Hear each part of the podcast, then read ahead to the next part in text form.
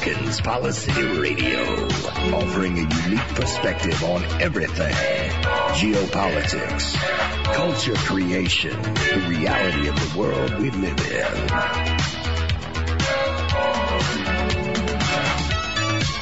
Coming to you live from New York City, your host, Pierce Redmond.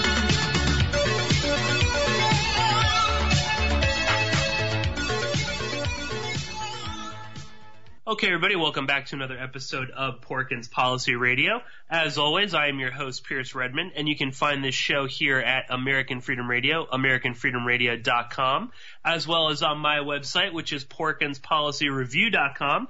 And for everybody that is new to the show, there are lots of ways to listen. Of course, you can subscribe on iTunes, on Stitcher, of course on YouTube, also through RSS feed. You can hear me replayed on Friday nights on a host of stations, including Awake.us, and also on Saturday nights, 6 to 8, out in Utah on KYAH. So there are lots of ways to listen to the show. And of course, if you want to support my work, then you can always become a subscriber for as little as $1 a month by going to patreon.com/Pierce Redmond. And on that note, I want to thank two new subscribers to Patreon. So thank you, Jimmy, for recently signing up. And thank you to good friend of the show and a repeat guest, Keelan Balderson from wideshut.co.uk. Keelan also just signed up. So thank you, Keelan. It's always great when fellow contributors and guests and friends sign up. I don't know. But anyway, I am feeling a little sick, if you haven't already noticed from my voice or my lack of enthusiasm. So forgive me if you hear me coughing or sneezing, just sort of getting over a cold. But we are welcoming back good friend of the show, Robbie Martin, of course, of Media Roots Radio. Oh, God, I really do sound terrible. Robbie, how have you been? I've been good, Pierce. Thank you for having me on. Excellent. Yeah. How are your holidays? Exciting, terrible. I don't know. How are you with the holidays? I'm sort of like it's a mixed bag for me. I mean, this year was pretty chill. Family was a lot closer, so it's pretty relaxing actually. I mean, it's a pretty small holiday gathering, so it was like, it's easy breezy this year actually. So. Excellent. Well, yeah, I would say the same for me. I judge a good holiday like this based on, the amount of times I get into arguments with my family, and there really weren't any. There was, maybe like a slight one, so it was a pretty good holiday. Of course, though, we had that brief respite, and I mentioned this last week on the show. We did this Star Wars themed review show with my sister, and we sort of did that on purpose just so that we didn't get into all of this sort of horrific stuff that is going on in the world. But of course, it is it is now the second week into 2018, and already the saber rattling between the U.S. and North Korea has reached new heights, and I mean, I'm talking even just in the past few weeks, if you can even imagine that. Yeah. And I guess I would bring people. Robbie, I'm sure you saw this, but for people that haven't, I mean, this is just to give the listeners out there a flavor of the levels this has gotten to. On January 2nd of this year, we had Donald Trump tweet out, quote, North Korean leader Kim Jong-un just stated that the nuclear button is on his desk at all times. Will someone from this depleted and food-starved regime please inform him that I have a nuclear button, but it is a much bigger and more powerful one than his, and my button works! Exclamation point. So, that's just an example of this sort of level of political rhetoric that we've been seeing. But, Robbie, that's what we wanted to focus, at least here in the first hour, on this, as I said, this sort of saber rattling, which is almost, it's not even just saber rattling. Now it's like really kind of into another realm. But quickly, Robbie, what is your kind of take on the political climate in the U.S. vis-a-vis this issue with North Korea? What have you been kind of seeing unravel, especially, you know, now into January of 2018?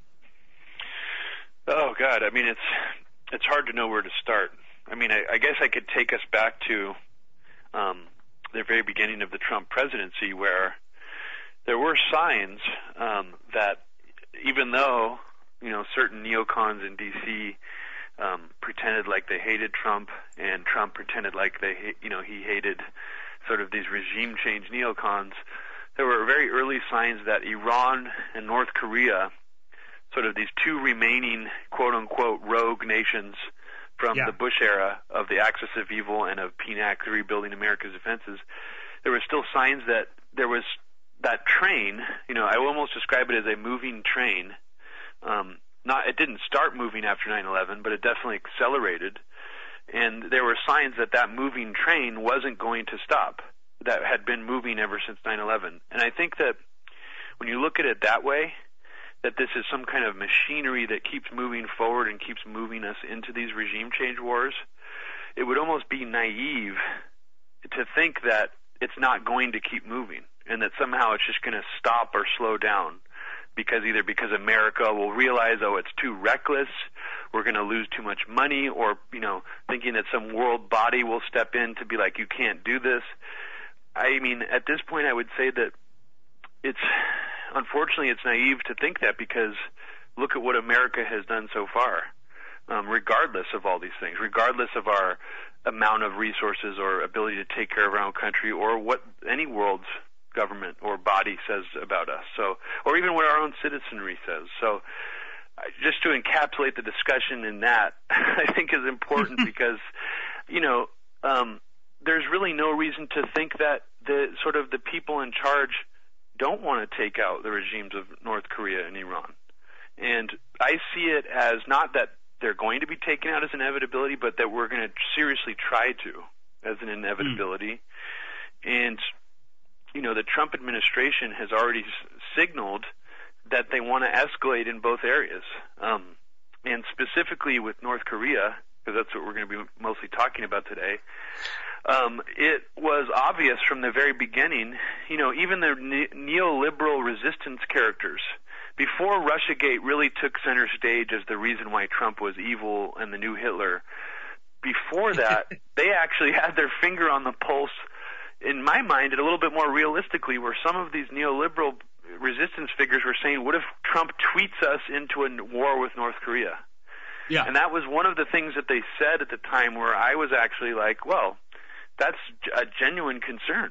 You know, out of all the dumb things you guys are saying, that's a genuine concern. So is the idea of, and then also they were saying more crazy things. Like I was even saying, oh, look at the normies are going truther now, because even people like, I think it was Tom Friedman was suggesting that Trump might do his own 9/11 in order to shore up his power. So in my mind, those kinds of speculations were way more realistic and on the nose than what's happening now, where it's like, well, there is some things about Trump losing his mind. You know, the focus right now seems to be all about Russiagate and Trump's mental health, where doesn't seem to be much concern from that same neoliberal establishment that he is escalating us into seemingly a war footing with North Korea, and that he's gone further than any previous administration really has in terms of not just the rhetoric, but the actual drawing up war plans, first strike plans. And other administrations have gamed out, you know, game theory, gaming out, doing these sort of contingency plans. They've always been in sort of the Pentagon playbook, but this is different because we actually have reports now that they're drawing up actual first strike plans that are beyond just sort of contingency plans. So very, very scary. And there's a whole lot of other stuff to cover in terms of, you know, the escalation over North Korea, but that's just, you know, that's just immediate right now. It seems as if they have crossed the Rubicon into deciding that a first strike is worth the risk. So that's where we are now. Oh, and I would just echo that, and to shamelessly plug another podcast of mine. This is very much what Christoph and I were talking about with the recent Porkins Great Game that we did, talking specifically about the unquiet frontier. That in reality, the neoliberals, the neocons, all these groups that are supposed to be at one another's throats at all times, and they're supposed to be opposed to, Trump the isolationist. All three of them are actually in complete agreement, and we're actually seeing that, while we criticize Trump, or we make him out to be sort of like a lunatic for, talking about the size of his nuclear button compared to Kim Jong-un, this is – That rhetoric might sound kind of crazy, but that's exactly what the neoliberals and the neocons are urging for. We do have the bigger nuclear button, and we will push it, and we do have to get rid of them. So we are seeing this sort of confluence of ideas sort of coming together. And as you just said there, Robbie, I mean, this is going beyond just the sort of the average military exercises that South Korea and the U.S. Do all the time. This is getting into more like, well, what happens after a first strike? Which is really quite horrifying. Especially, not that North Korea's army is the greatest in the world, but it is a huge army. It's not, this isn't like, the sort of like proxy fights that we have like in Syria or Libya or stuff. I mean, we're talking about a modern army with a top-down command structure, and soldiers that are willing to fight and die for North Korea and things like that. And I just wanted to just quickly just sort of mention, I mean, there was sort of this glimmer of hope with the resumption of talks between the North and South, and we have the North will be participating in the Winter Olympics in Pyeongchang in South Korea. They're going to send a delegation. But of course, John Bolton and people of his like, jump to Fox News to sort of denounce this. This is a joke. This is a show. They shouldn't even be talking. Again, now, I'm not saying that these talks really amount to much, but at least they're not trying to kill one another. Talking is always better than all-out warfare. But of course, John Bolton doesn't see it that way. And Robbie, I want to kind of jump because, again, as you were saying there, we have crossed sort of the Rubicon, and I think this really became apparent to me, and I was sort of I was a little naive to this maybe myself, but you actually pointed this out on a recent episode you did with Abby on Media Roots, talking about this. It was on December 20th of 2017. The Japanese newspaper Asahi Shimbun published a wild story, okay? I mean, reckless, we might even say. Talking about North Korea loading anthrax onto ICBM, intercontinental ballistic missiles, according to an intelligence source here, which I guess they're referring to some, Japanese intelligence. And then this was, and there's really not a lot of sourcing. I mean, I'll link up obviously to the article, but calling it an article is almost a joke. I mean, it is like a press release from Japanese intelligence, probably.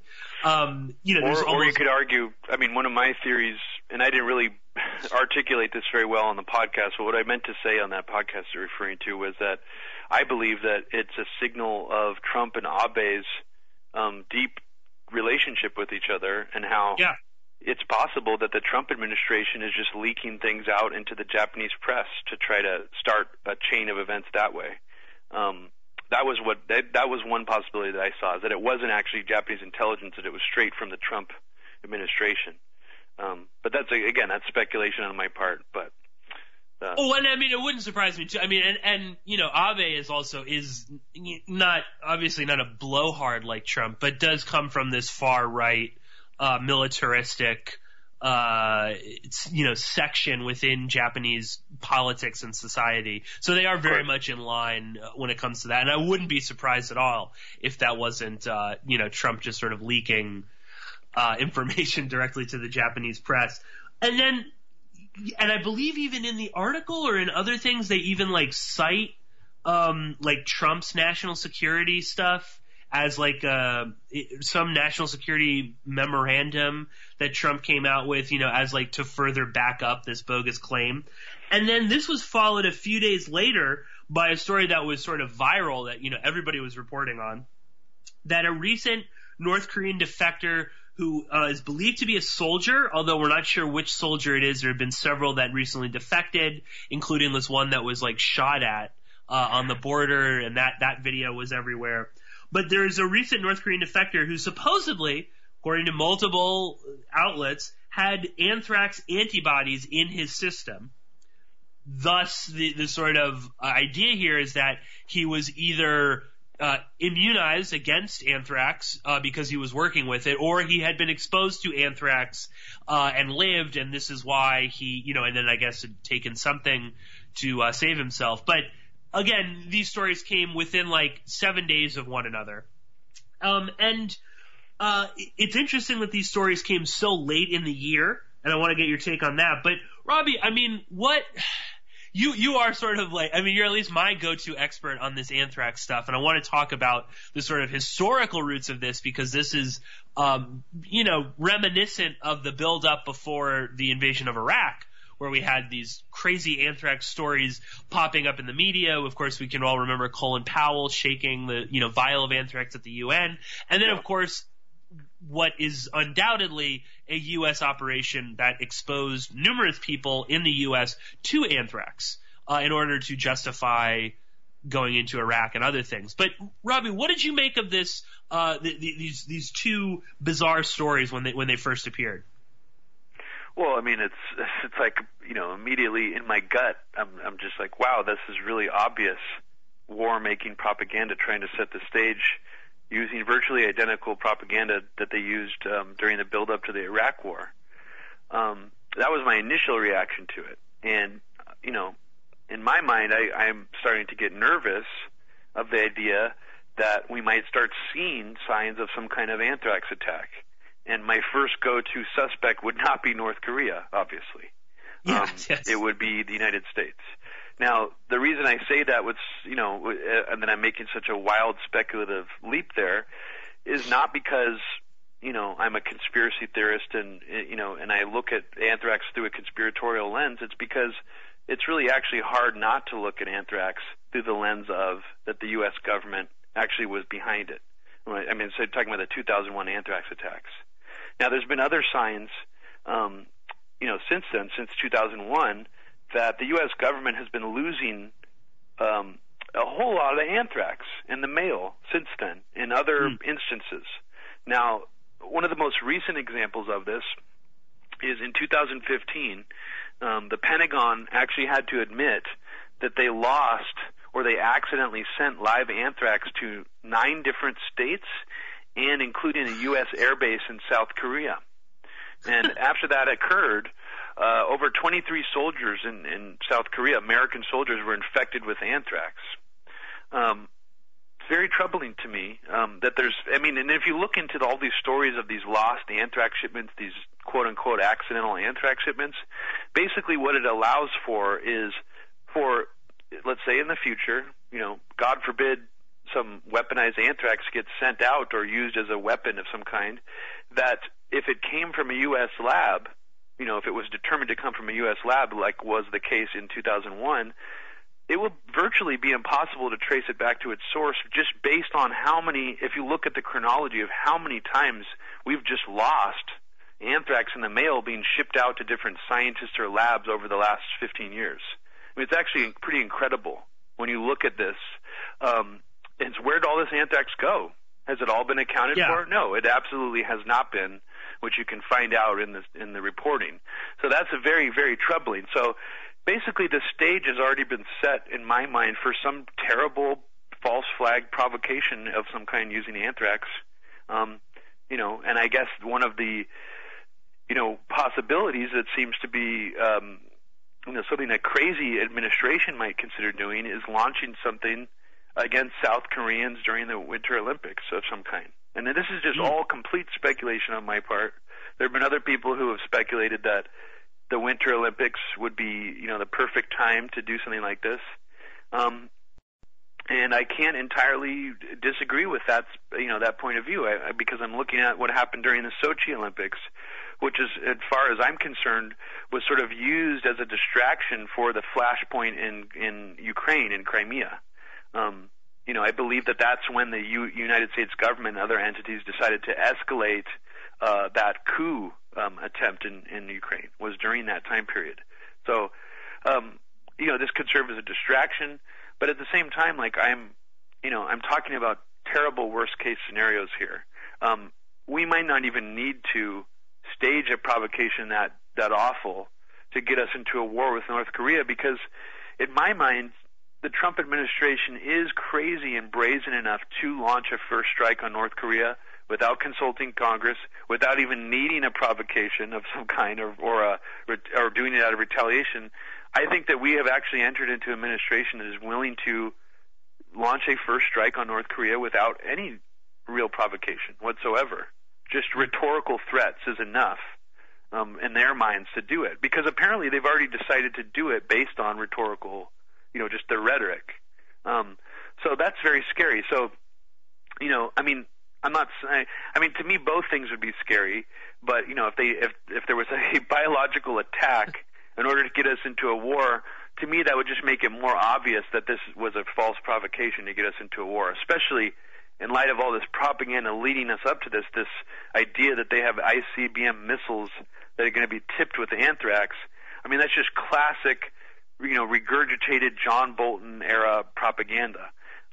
That was things that George H.W. Bush was saying in his administration that was being whispered into his ear by his neocons about Iraq tipping in. I mean, and if you really think about it, let's just be honest here about biological weapons. They're not effective weapons in combat. They depend on wind conditions. It's already right out of the gates you have pretty much a terrible strategic weapon to use. And then on top of that, using a missile tipped with a biological weapon, I mean, that just doesn't hold water. I mean, we're talking about, you know, people have done this before with chemical weapons like sarin gas, but not a living organism like anthrax. It just doesn't really hold up to basic scrutiny. There's really been no proof or scientific evidence that this is even a weapon that could be utilized effectively. That's what's so strange about it. It's like, just on its face, it's not believable. Mm. Oh, and I would say to back up that claim just right there, I mean, I'm taking this from the National Interest, okay? Not this is a very mainstream publication. And let me just mention really quickly, that article that I think you're about to read from is more skeptical about the claim than even the Vice article about it, which just regurgitates all the straight-up propaganda. So I think I know which, but sorry, continue, the National Interest article. Yeah, this was, you know, North Korea building missiles armed with anthrax that can hit America, you know, question mark. And, you know, they as you said, they're quite skeptical of basically what's in Asahi Shimbun, this report that came from the Asahi Shimbun newspaper. But, you know, they for instance, I mean, they quote a missile expert, Vipin Narang, who's an associate professor of political science at MIT.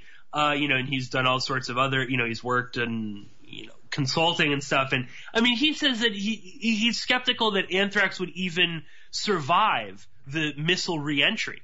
You know, so you're talking about an ICBM is going all the way up, you know, I don't even know how many miles up into the stratosphere, and then is going to come back down, that it would burn up before, you know, anthrax is destroyed by heat. So they're skeptical that it would even be alive, that the bacteria would even be alive during reentry. Not to mention, if this is an ICBM, I mean, once it hits something, there's going to be fire everywhere. So, I mean, you even, you know, would it just be destroyed on impact?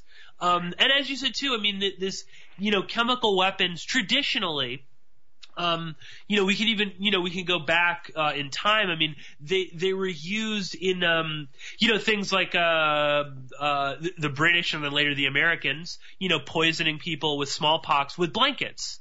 You know, they were giving blankets to people, even the, you know, hurling sick bodies into, you know, back in ancient times, you know, catapulting dead bodies.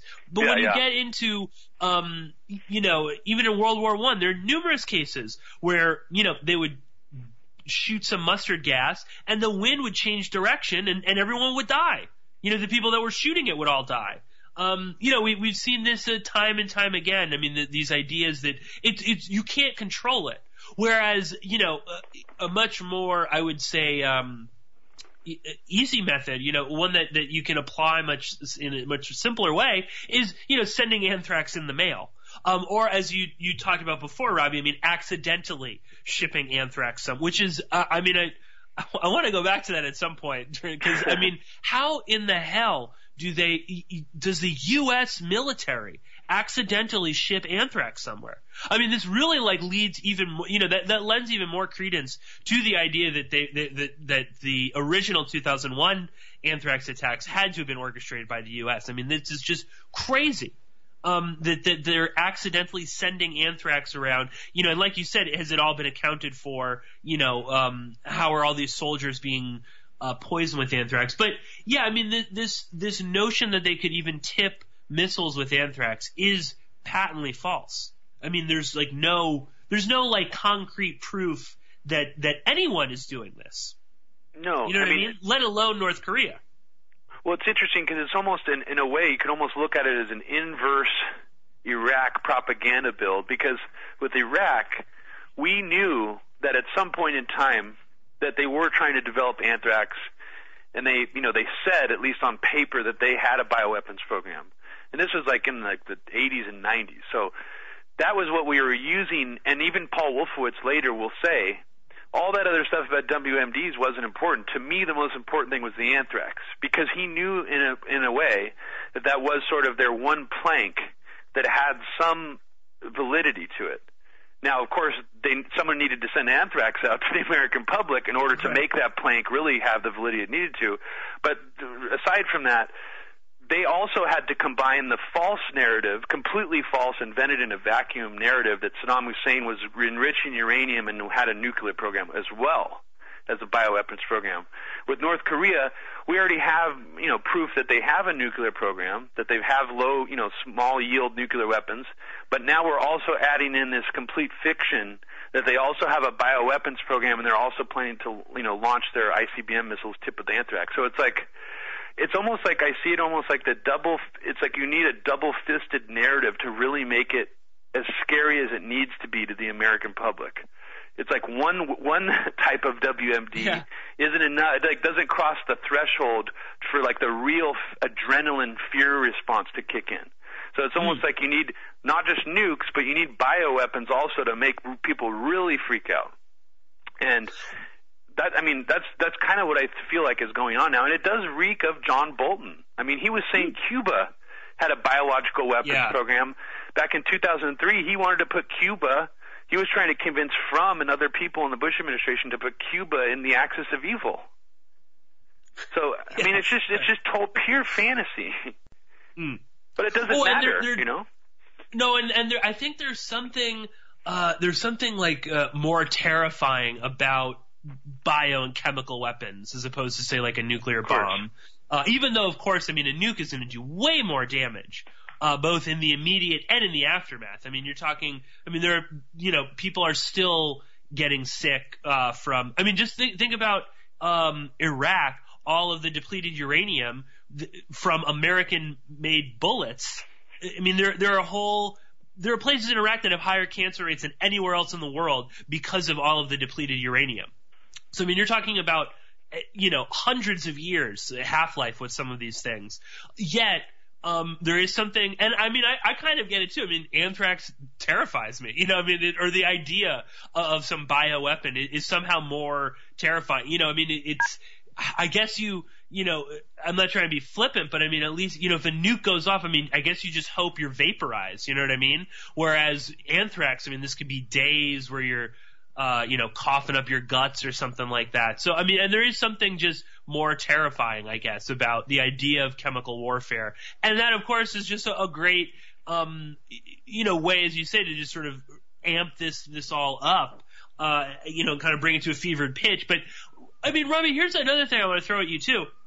I guess I honestly wouldn't be surprised if North Korea did have anthrax or what did have some sort of bio or chemical weapons. I mean, I agree. All major nations do. I mean, there's nothing like new about this. I mean, don't point fingers. I mean, I would say we, and then probably next, maybe Russia and the UK, have the most sophisticated bioweapons programs. And it's not like we're, I mean, if anyone has ICBMs tipped with anthrax, it's probably us. Yeah, and probably just like some experimental, like idiotic design, It's like, I mean, no, what you just said is true. I mean, I really have no real reason to doubt that North Korea, as far as being, attempting some kind of strategic defense method, has cooked up some biological weapons over the course of its history. I mean, that's, to me, seems likely. But what they're saying here is different than that, is they're basically trying to raise the fear levels and make us – it would be like as if – I mean, well, actually, that was a bad comparison. I was going to say it would be like if all of a sudden people were saying the U.S. is about to launch a bioweapons attack. But actually, that would be much more likely. But it would be – I mean, yes, they may have these programs, and maybe there's even some idiot in the North Korean government who talked about putting anthrax in an ICBM missile. Sure. But the idea that they have them and they're ready to use them on Japan and South Korea and all these other things. I mean, here's I mean, the difference between, the reality of them having a bioweapons program and the propaganda is that basically there's already strategic plans in place to literally send in raids to remove their weapons of mass destruction. When I was saying earlier that we're in a scarier place now because there actually seem to be plans being written up, like first strike plans, it's actually gone beyond that, because these are actual post-war plans that are actually being done as drills right now by South Koreans and United States forces jointly. And they actually have a drill that was being done over the Christmas break, barely got any press whatsoever. This is actually what makes it to me more dangerous, is these aren't being announced by Trump. He's not tweeting about these. This is all being done behind the scenes by seemingly, allegedly his more rational advisors.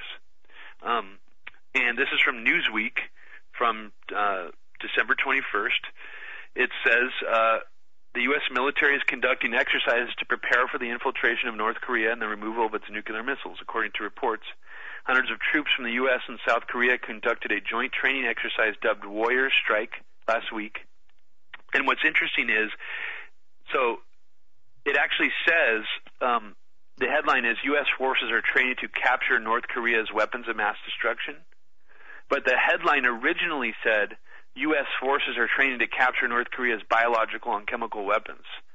And the only reason I think that's interesting is because it's like, wait, why did they change the headline here? Was it too obviously a parallel of Iraq war propaganda? Right. Do these people have some self-awareness where they're like, wow, that sounds way too similar to like a Fox News Bush-era Iraq war propaganda talking point. We got to change this.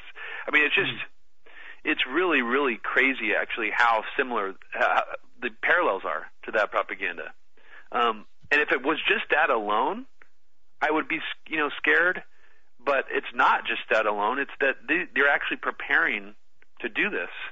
And apparently it wasn't even, Trump who decided to open the door for this. It was McMaster who, this whole time we've been led to believe is an establishment neocon who's sort of in opposition to Trump. But apparently he is opening the door to this. Rex Tillerson was the guy who was actually leaning towards negotiating with North Korea. But that's no longer the case either, apparently, is that they've all sort of changed their tune behind the scenes. Oh, yeah. No, I don't think there's no one there that wants to – well, that's what's so ridiculous too. I mean, like I saw – some quote from Trump a few days ago. He said, oh, sure, I would talk to Kim Jong-un if he wanted to. And it's like, would you? Honestly, I mean, you're bragging about the size of your nuclear button on Twitter with this guy. And it's just, I mean, I'm laughing here because it's like you almost have to. But yeah, I mean, they've all completely changed their tune. I mean, they've poo-pooed any of these talks. They don't want to have any, negotiations, nothing like that is going to matter. All Trump's at more sanctions, and then these like veiled and mysterious threats about obliterating North Korea. And I guess that kind of brings me to the second part of this sort of talk on the North Korea stuff. I mean, is the complete lack of like anti-war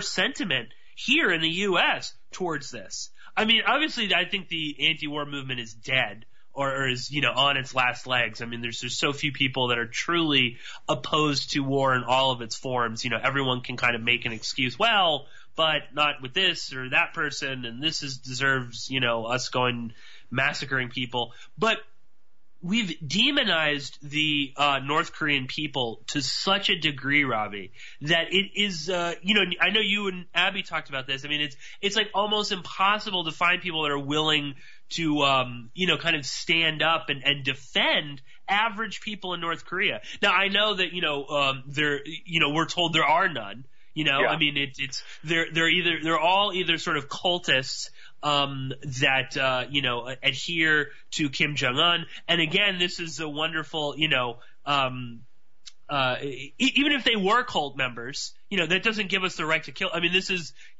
sort of off topic, but it was okay to burn all of the Branch Davidians alive. Well, they were cult members. So, they don't really count as real people. And that's how we view the North Koreans. They're either all cultists who deserve to die or, or we really don't – we don't even see them as like real people. Like, I mean, we hear these horror stories that there's no real proof for. This is all – much of it is hearsay. People eating one another up in the hinterlands, near China – mass poverty. I mean, so even if that's true, so what? We should just kill them all? That's like a better life, I guess. So I just wanted to get your take on this. And but before I throw it to you, Robbie, I will just say, a quick aside. A friend of mine who I traveled with when I was in Palestine.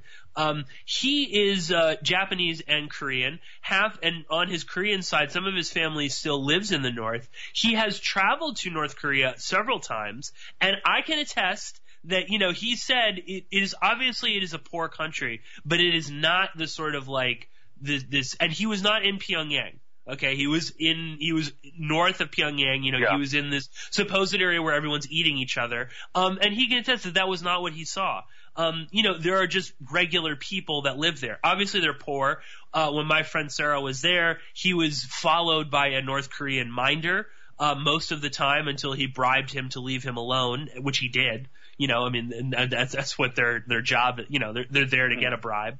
But just as an aside to that is just that there are regular people that live there, and even if they were all crazy cult members, what is that? Does that give us the right to just vaporize them with a missile strike? And I don't, Robbie, let me throw it to you because this is like the second part to this conversation that just gets completely overlooked. Well, it's just really sad that you even have to make such an obvious declaration because it's like, of course, it's not right. Even if they were the most brainwashed cultists on the planet, who I mean, it doesn't justify any of it. And like you just said, I mean, it's like it's such a closed-off country. Part of the reason why we're able to project all of this sort of fantasy-style propaganda about how crazy and evil and ridiculous the country is because it's such a closed-off society. That's sort of a holdover from the Korean War is that they've closed off their society, but it basically creates a vacuum that Americans and other propagandists are able to just create whatever propaganda narrative they want about them. So it's actually really hard to know what's true and what's not coming out of the country. If you're a skeptical person, that is. If you're a non-skeptical person, you'll just believe everything you hear coming out of the country, that they eat human flesh, that Kim Jong-un kills his relatives with wild dogs in front of a crowd full of people, etc. You won't question any of that stuff. But it's really, really problematic to me because, it's actually even worse than sort of trying to look at Saddam Hussein and trying to defend him against military attack. Because, I can't sit here and say that Saddam Hussein was a good person. I'm not going to defend how he ruled Iraq, but I will defend Iraq's right to sovereignty and his right to remain in power and not, have his country invaded. But it's like you get into these framing traps. I'm sure you remember, they still happen all the time, where it's like, well, what, you still want to see Saddam in power? Like you still want Saddam to be in power to oppress and gas his own people? It's like, no, dude, that's a totally false framing you're trying to set up to trap me into a logical fallacy. That's not how this should be talked about. But yet you're going to see people talk about this in the same way. That's the problem, is that it will all be framed in sort of this sort of illogical framing where you only will have one, it's like, when did you stop beating your wife? That's how ridiculous the framing is. It's like, well, no, I don't love Kim Jong-un. I'm not a fan of his. I'm not a fan of really any world leader, but still I will defend his right to for his country to have sovereignty and not be invaded by the United States. I will completely stand up for that right. And I think a lot of people feel that it's like there's no way to defend that, and that it'll just make them look bad to defend that. But it's like, at the very least, defend the North Korean people. If you feel like you can't go there in your mind, just look at all the people that are going to be killed from something like this and defend their right to live, regardless of what government they live under. Because ultimately it was not even – even if you hate the North Korean government, it's not their choice what government they live under. Are we going to blame people around the world for their governments? That's just not a moral way to look at things in humanity. So, any way you slice it, people should really have a lot of compassion here for the North Korean people to have the right to live and to live in peace. Their leader is saber-rattling sometimes, but, look at how many people we killed during the Korean War. They have a reason to be scared. They have a reason to want to project this toughness to the rest of the world. Because, honestly, let's be realistic. If they didn't have a nuke, do you think they'd still be there? Oh, absolutely. That's the only thing at this point keeping the U.S. out. Look at every other evil dictator out there, Gaddafi, Saddam, all these people that got rid of nuclear or got rid of their WMD programs. They're all gone. They're either in jail or they were murdered. Again, exactly. What incentive is there for Kim Jong-un to get rid of his nukes? That's the only thing that is keeping the country together in many ways, as horrible as nuclear weapons are. And again, it's we're one to talk. We're the only people, and it's, the U.S. government, the only government's ever dropped nukes on people. Hiroshima and Nagasaki, so it's rich coming from us, telling people what they can and can't do with their nuclear weapons. And Robbie, an interesting point you made there too. Cause I get that too, maybe not even with the Saddam argument, but you get that with Assad, you like Assad, of course, because you don't think that, butchering people all over Syria with with jihadi fighters backed by the CIA is a good thing. That means you love Assad. But there's almost even with an Assad type character, even Saddam, even though I think Saddam was really just he was an opportunist, obviously. But there's some sort of I don't know, tinge of maybe they they were sort of independent or they there was something about them. With the North Koreans though, it's they've become this cartoonish depiction of evil, so much so that, as you said, it's it's sort of like impossible. Like nobody runs on like a pro North Korea platform, you know. And except for like really hardcore communists or leftists, some of those people do, but that's a huge. I mean, that's a total minority. Yeah. Oh, and I'm sure you've seen some of those people on Twitter.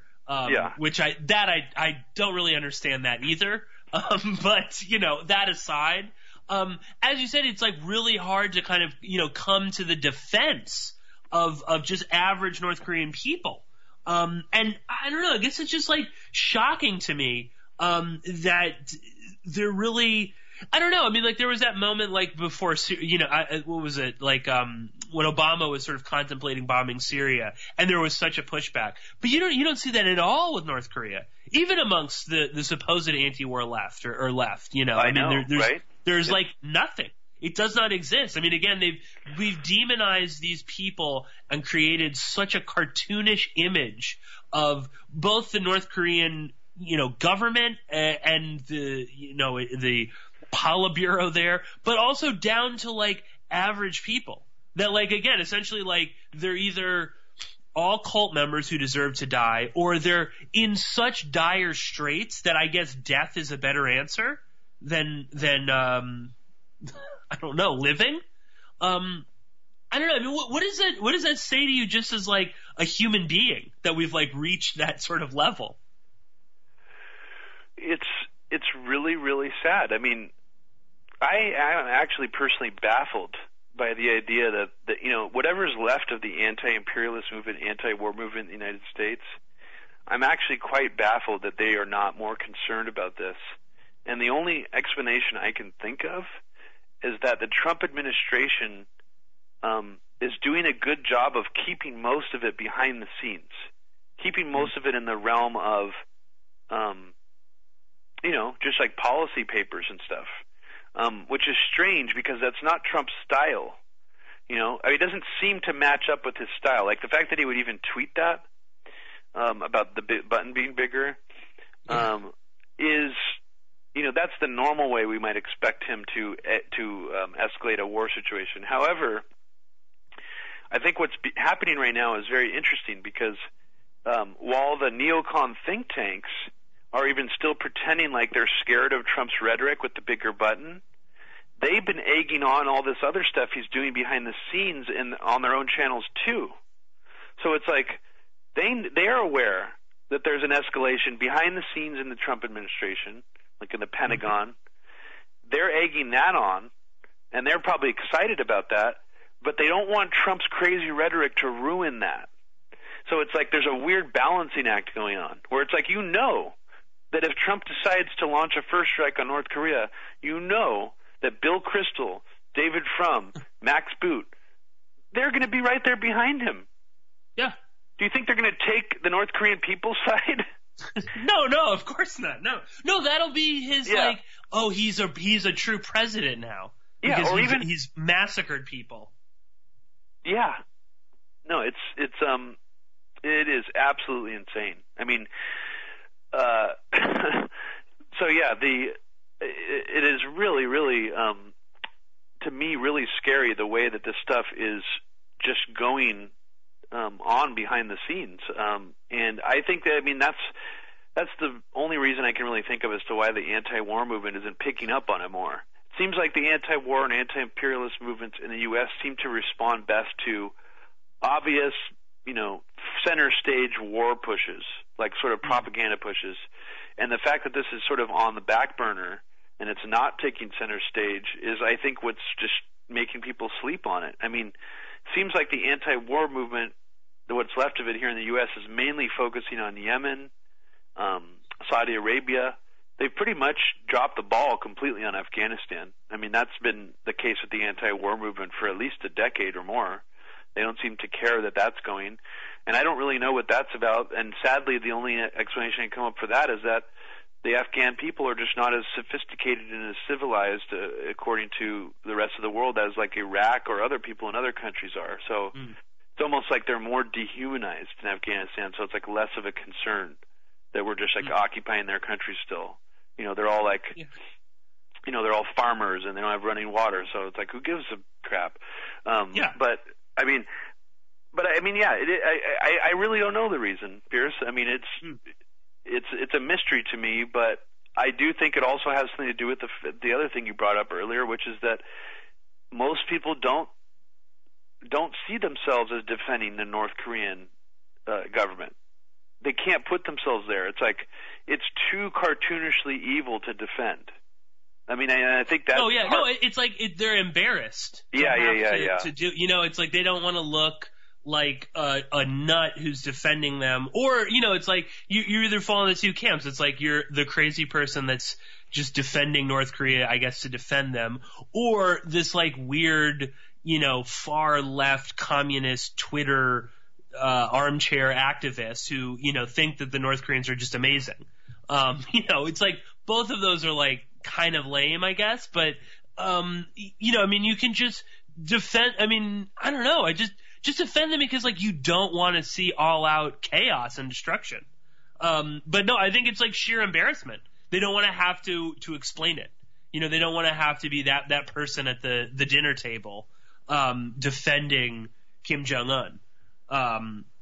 And I mean, it like goes to, you know, the credit of the sort of U.S. imperialist state and their decades of propaganda against North Korea, to the point where it's like, you know, they're, as we've been saying, they're so cartoonish they don't even deserve this sort of like obligatory war is wrong, we shouldn't be doing it. You know, it's kind of like they're the exception to the rule. Like everyone can be in favor or just sort of not really care. You know, it's like, well, they're just North Koreans. You know, they're all nuts anyway.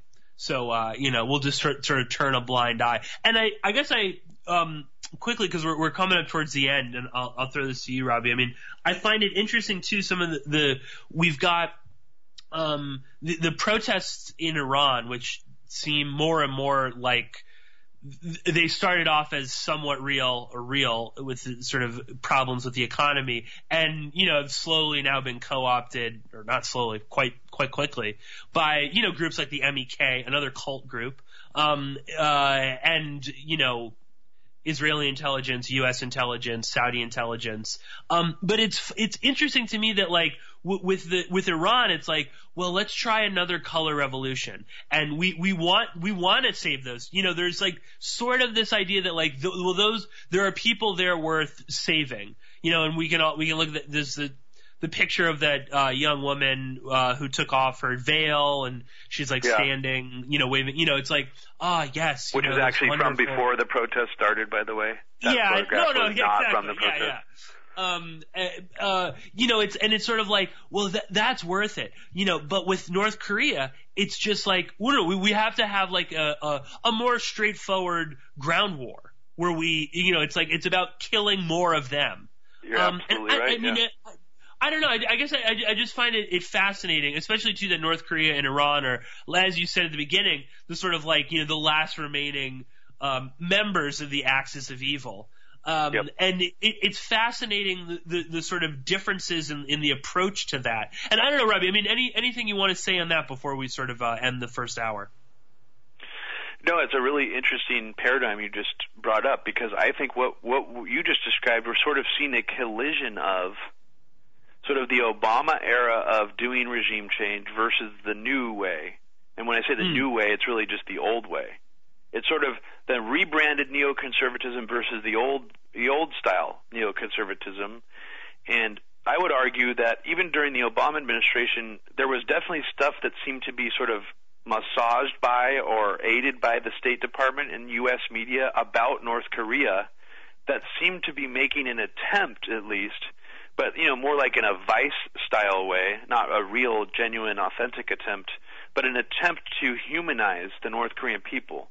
So it did seem to be some kind of attempt to, not to try to, like, I mean, maybe they did, I don't know, to try to stoke some kind of protest movement there, but there seemed to be movement in that direction. And I'm not saying it wasn't for cynical reasons. I mean, I don't think that, you know, the people who want to take out the leader of North Korea actually really care that much about the people. But I do think that switches now when Trump gets into office. But we're seeing the dilemma of the neocons deciding how they're going to talk about Iran And a lot of them want people to forget that they were the primary people wanting to just bomb Iran and actually attack them. So now they have to basically say they support the people. They're caught in kind of a bind. No, absolutely. And we will be continuing this conversation and getting into some different topics in the second hour with our good friend Robbie Martin. So stay tuned.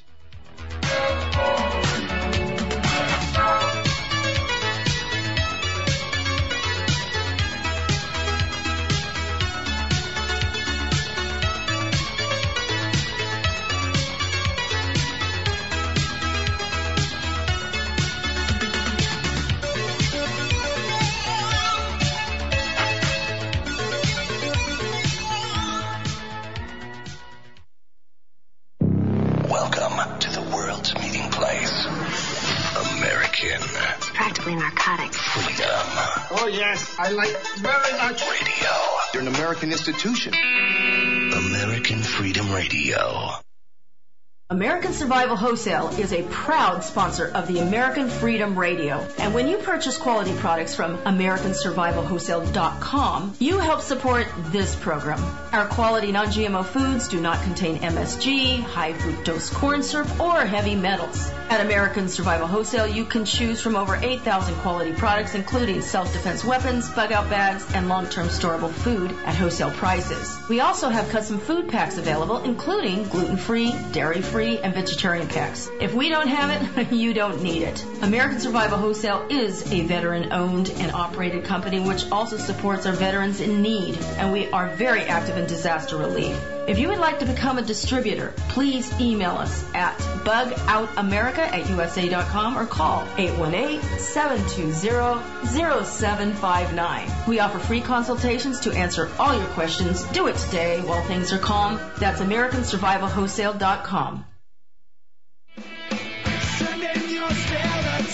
And I hope people support American Freedom Radio. And I hope people vote with their dollars and really understand the value of having American Freedom Radio. Because that's my family. If you love me at all, Jack Blood, support American Freedom Radio. Like, my family has literally disowned me. American Freedom Radio, Danny and Don and those guys, those are my actual family. So please, please support these guys, because they have all the technology, they have all these great things that they're going to do, but obviously they can't do it all by themselves. So not only would I like to see you support them, I'd like to see you retweet them and repost them and really get involved and get on the bandwagon, so to speak, on doing that do-it-yourself promotion, because they're a do-it-yourself radio network, and we just need that so much. I don't like words that hide the truth. I don't like words that conceal reality. I don't like euphemisms. And American English is loaded with euphemisms, because Americans have a lot of trouble dealing with reality. Americans have trouble facing the truth. So they invent a kind of a soft language to protect themselves from it. I'll give you an example of that. When I was a little kid, if I got sick, they wanted me to go to the hospital and see the doctor. Now they want me to go to a health maintenance organization. Smug, greedy, well-fed white people have invented a language to conceal their sins. It's as simple as that. The CIA doesn't kill anybody anymore. They neutralize people. The government doesn't lie and engages in disinformation. Israeli murderers are called commandos. Arab commandos are called terrorists. Contra killers are called freedom fighters. Well, if crime fighters fight crime and firefighters fight fire, what do freedom fighters fight? They never mention that part of it to us, do they? Never mention that part of it. You're listening to AmericanFreedomRadio.com, the network who perseveres in delivering intelligent debate, constructive dialogue with true independence. The freedom to broadcast the truth is not free at all. So what is American Freedom Radio worth to you? The empowering information with fun, honest and pure integrity behind it provides an example to follow, friendships to flourish, with the moral altruism that pulls no punches. The hosts sacrifice and show remarkable discipline in their duty to deliver quality radio and service to the community with strength, wisdom and loyalty. The founders of AFR wish to thank you personally for sharing your views and insights to make the best radio and alternative media. Now it's time for you to give something back and play a vital role in the future of America. Be as generous with us as we've been with you. click on the donate banner at AmericanFreedomRadio.com or volunteer by emailing AmericanFreedomRadio.com. Vaccine, psychotropic drugs and artillery batteries not included. Launch sequence initiated. We're now in the approach phase. Everything looking good. Lead control, zero out. Manual control is good. 5, right to copy. 4, 3, 2, 1, engage.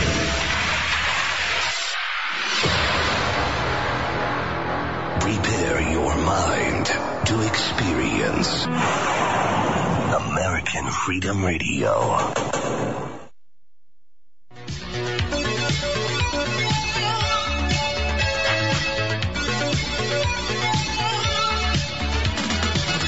Porkins Policy Radio, offering a unique perspective on everything. Geopolitics, culture creation, the reality of the world we live in.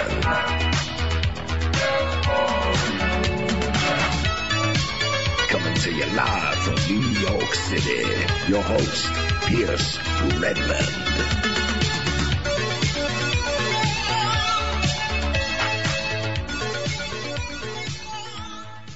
Okay, everybody, welcome back to Porkins Policy Radio. I am your host, Pierce Redmond. If you are joining us now in the second hour, we are joined again by our good friend and frequent guest on the show, Robbie Martin, and we've been discussing insanity with North Korea and anthrax and weapons and all of that sort of stuff. And of course, I forgot, Robbie, to have you plug your excellent work on the anthrax attacks, and so tell people where they can go to check out your work on the anthrax attacks back in 2001. So I made a documentary film. I would call it a short documentary film because it's only about 40 minutes long, called American Anthrax. It's completely free to view on YouTube. I did an update of it called American Anthrax 1.5. That is got a little bit more information in it. It has quieter music. There's a little bit of changes that were done to it to make it a little bit just better and more informative, and you know, you can show it to your grandparents without them getting weirded out by some of the music choices that I put on there.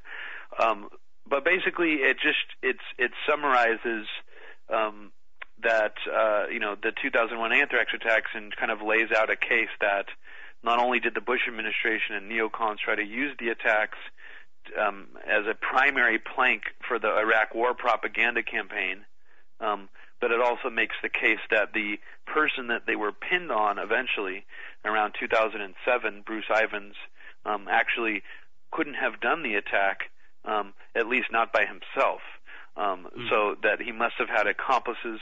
I also show plenty of evidence in the documentary too that the actual people the letters were sent to, including politicians Tom Daschle and Patrick Leahy, that they didn't believe the FBI's conclusions, which is quite strange considering that the anthrax actually came from a U.S. bioweapons lab. It was a weaponized strain of anthrax weaponized by the U.S. government. So that's what I show in my film. Another film series that I did that actually has some stuff about anthrax in it, but isn't really about anthrax specifically, is a very heavy agenda, and I go into things the neocons said about anthrax and some just bizarre, kind of startling predictions they made leading up to the anthrax attacks. That after 9/11, there seemed to be kind of this excitement, almost like an orgasmic ecstasy from certain neocons hoping and wishing for a second stage of terrorism after 9/11, which they did get, and many of them actually predicted what form that second stage and how it would come, and they predicted it would be anthrax, and they were correct.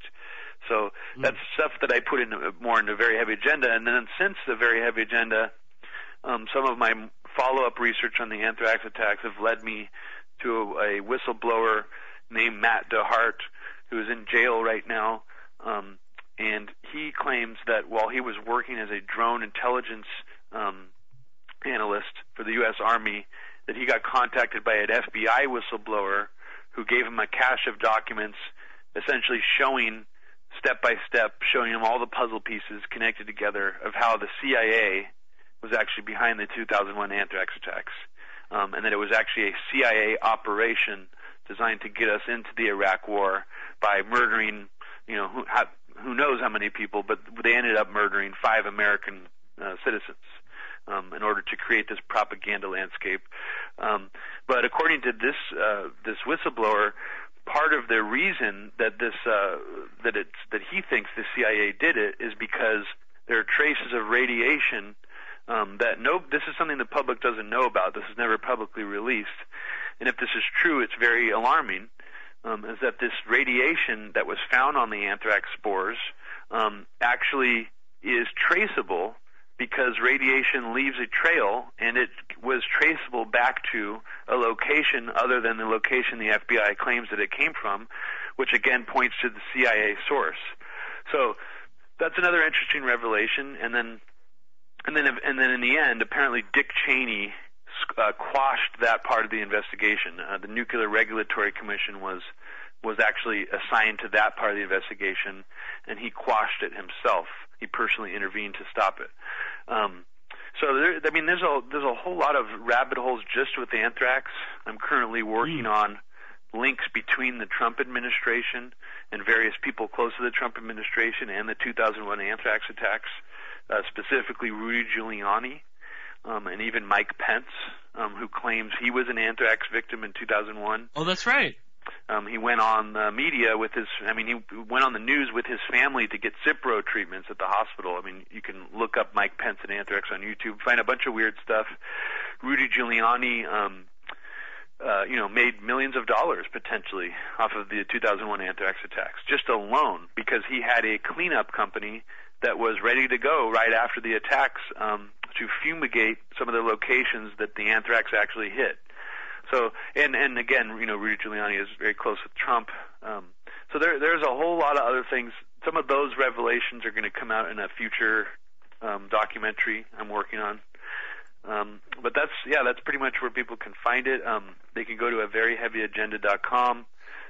American Anthrax is the name of my other documentary.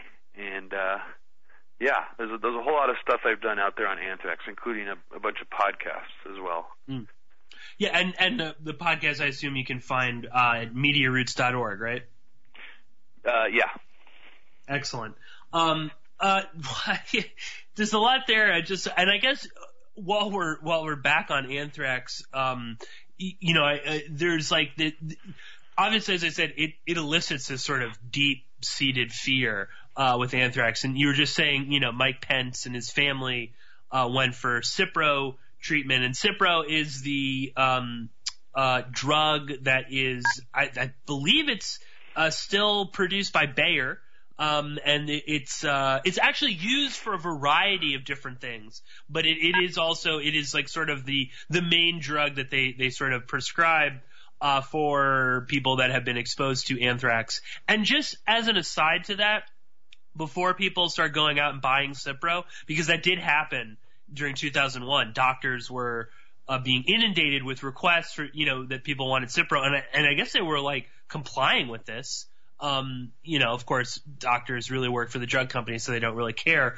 But which just is a whole story. There's a whole story in and of itself about that that's very interesting. I mean, if you want me to talk about it, I can. But well, yeah, no, just because it's like that is crazy too, and I do want to hear what you have to say on that, and just quickly, penicillin is also works to combat anthrax, okay? Penicillin, which has been around forever, there's more actual hard evidence in terms of penicillin combating anthrax than there is Cipro. Like, the Bayer has never run double-blind tests where they expose people to anthrax and give them Cipro, okay? The only real, like, Cipro studies have been done with animals, whereas there is tons of documented evidence of, you know, penicillin and anthrax working. And penicillin doesn't like cause all sorts of like long-lasting health defects the way that Cipro does. So, I mean, yeah, Robbie, quickly, I mean,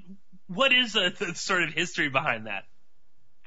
Well, don't go out. I'm going to reiterate what Pierce just said. Do not go out and ask your doctor for Cipro because you're afraid of a North Korean biological weapons attack, or even if you're afraid of the U.S. government doing something like putting anthrax through our mail again, because Cipro is actually very harmful.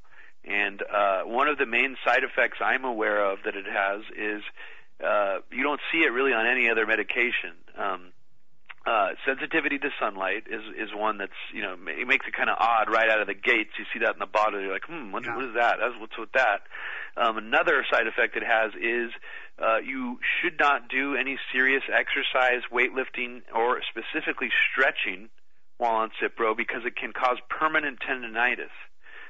Which it basically will put you in, you know, pain for the rest of your life if you actually, you know, do any serious muscle stretching, you know, sort of tweak your muscle too far while on Cipro. It can seriously harm you. So it is a terrible medication. And, yeah, as you said, there are other antibiotics that are just as effective in combating anthrax. That documentation is out there. And you shouldn't also be taking antibiotics unless you really need to either, because your body can build up a resistance to them. And so, yeah, I mean, just the fact that there was a Cipro rush before, I mean, this is something that I learned from researcher Graham McQueen, is there was this idea out there that there was a bio attack coming after 9/11. And it wasn't just something that, like, neocons and public officials were hinting at. It was something that was also filtered down, you know, into the public rumor mill as well. There was a lot of evidence that mainly rich people, people who made over a certain amount of yearly income, were actually privy to the Cipro warning leading up to the anthrax attacks. And there's an actual news report that you can find that the AP did talking about the Cipro rush in wealthy, affluent neighborhoods around Washington, D.C. And that's very intriguing because what does that mean? Does that mean that there were just people on the inside who were telling all their friends, you know, and like intelligence officials leaking out to their friends that, you know, they should get Cipro because we have evidence that this attack was coming? Because that's a really specific thing to tell people to go get. It's not, you know, it's kind of different from telling people to duct tape their windows up to prevent, a chemical weapons attack. It's a specific antibiotic that would really only prevent anthrax infection. And what kind of intelligence do they have to say that? Because ultimately, the FBI says it came from an insider who worked for the U.S. government. So it doesn't really, when you put all these pieces together, it really doesn't make sense. It's like, why were they, or were they putting this out into the rumor mill, telling people to get Cipro because they wanted to generate hysteria, you know, leading up to a staged anthrax attack? It's very, very odd. But what it does is it provides cover for specific officials who, for some reason or another, were on Cipro before 9/11. I mean, sorry, not before 9/11, before the anthrax attacks. Some of them were actually put on Cipro on the evening of 9/11, including Dick Cheney's staff that we know for a fact. And if Dick Cheney's staff was on Cipro, then we probably know that George W. Bush was on Cipro, that all of the neocons inside the Bush administration were probably also on Cipro. That's why I regularly call David Frum David Cipro Frum. That's the nickname I've given him, because I would like to see him and other Bush officials say on record that, no, we were not on Cipro on 9/11, and I would be surprised if they could say that because I believe that they were. There's a lot of evidence to suggest that somehow they all knew that that was going to be the next attack, but they were taking it like a month before it happened. So that's also strange. You know, that also kind of maybe implies that it wasn't, you know, a Bush administration terror attack is what I'm saying, that it could have been something a little more nuanced than that. Maybe someone was on the inside who knew, but not everybody knew. There's also evidence that Dick Cheney was apparently very scared of being infected with anthrax himself, like someone actually trying to specifically target him and kill him.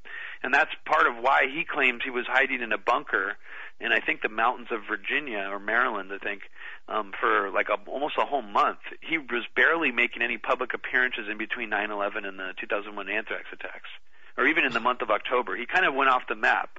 It's a strange sort of disappearance from Dick Cheney there. So there's so many things here that need to be reexamined. I mean, and, you know, unfortunately, there's just not enough interest in it. It's not a salacious enough or crazy enough sounding conspiracy.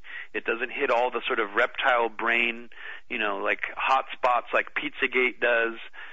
So, you know, even 9/11 eclipses the anthrax attacks, which I think there's a lot of extremely valid questions to be asked on 9/11.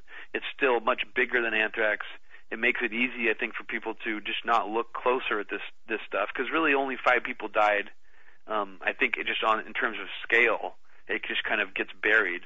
But it also, you know, the people always use the phrase memory hold, because a lot of people don't even remember this happened, which to me is incredibly strange. Until you remind them of it, it's like people just have erased this from their consciousness, that we also got hit by anthrax and 5 people died from it.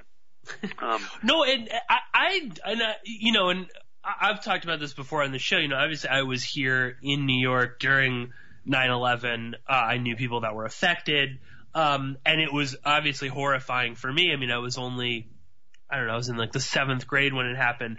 But I'll tell you, the anthrax stuff, that might have even scared me more as a child, because there really is like, what do you do for that? You know what I mean? When it was like, it was coming in the mail. I mean, suddenly it was like anybody could be attacked, you know? I mean, it was horrifying. And again, there's something, you know, obviously 9/11 was a sort of spectacular moment in terms of terrorism on the scale of it, but there is something really horrifying about the idea that someone was just sending around anthrax to virtually, you know, anybody could be affected. And it was, you know, and it's like, you know, it's one of those things like you open up the letter, anybody in the room could be affected. You know, what if you coughed on it? What if the fan hit it? You know what I mean? Like it was so Absolutely. Kind of terrifying. You know, just what you were saying there, Robbie, the fact that people were taking Cipro months before, or, you know, or at least a month before, and the idea that, you know, this was, you know, fairly, like, if Dick Cheney is taking it, I mean, then it really sort of raises the question of who was running this program, and could it have been on such a scale that the vice president would be infected with anthrax? I mean, that is really scary. You know, you would think, well, okay, these people are going to be protected. You know, even if it's an ICBM tipped with anthrax, there's no way the president and his staff and the cabinet, they can't die. You know, it's like a Hollywood movie. The good guy can't die in this sort of scenario. But the fact that Dick Cheney was like terrified that somebody might send him anthrax, I mean, that kind of makes you wonder who, you know, the scale to which this was happening, you know, and as you said, was this some insider that was, you know, tipping people off? I mean, which again, I think we jump to 2018 and this talk with North Korea and anthrax, that should raise serious questions. If Dick Cheney was genuinely concerned that somebody was going to send him anthrax, then that means that he wasn't actually in control of this particular operation, that this went above his head, you know, that this was... Or it's a smokescreen of some kind. I mean, yeah, that's one way to look at it. I mean, if you look at 9/11 and anthrax from a certain way, I think there is a legitimate argument to be made that whoever was, if you look at it from the perspective that it was some kind of inside operation, that possibly Dick Cheney and George W. Bush were not fully in the loop. And that's a whole other, you know, strange way to look at those two events, I think. You know, there have been authors like, I know I hate name-dropping Webster Tarpley. I have some serious problems with him as a researcher and for other reasons. But, you know, he proposed the theory that, you know, about Angel is Next, that there was actually information released on 9/11 and the day after that George W. Bush thought that there was actually an inside warning threat against him from the inside, and that's why he disappeared on his plane for hours and hours and didn't land in D.C. until the evening. So, I mean, but, you know, that's opens up a whole other rabbit hole. But, I mean, I'm glad you mentioned that because, I mean, I think that the closer you look at events like this, the less simplistic they get. I mean, it's almost like the more you know about 9/11 and anthrax, the less you can actually say this is who did it. You know, it was this country responsible. It was this intelligence.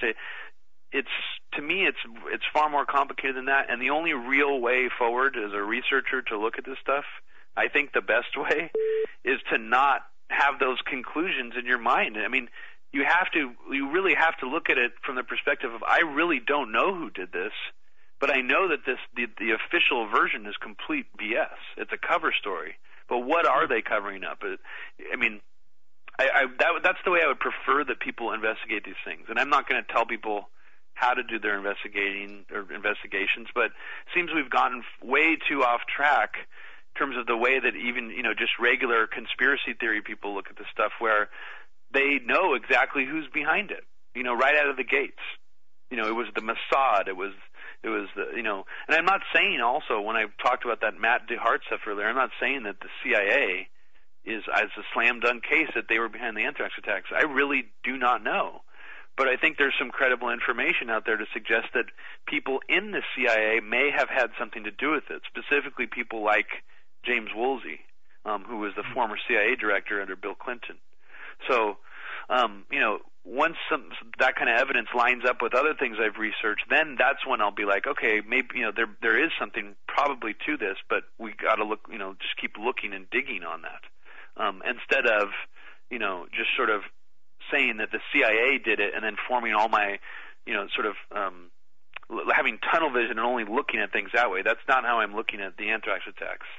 So I don't know what point I was even trying to make there, but no, but I think that sort of speaks volumes to the way that conspiracy theories are viewed. Specifically, we can look at 9/11, where it's it has to be, you know, it was the Mossad that did this for the Zionists, and that's it. And maybe, you know, some of these people were, you know, whereas when you really start to unpack it, I don't know. I mean, I almost hate saying it, but I mean, it's almost like it doesn't really matter who, you know. I don't think there's never going to be a smoking gun, because the more you unpack it, especially something like a 9/11 that's so big, you begin to see so many different angles and aspects of it. Like, I mean, like the anthrax stuff alone, I mean, that should be worth its own, you know, sort of scholarly investigation into it.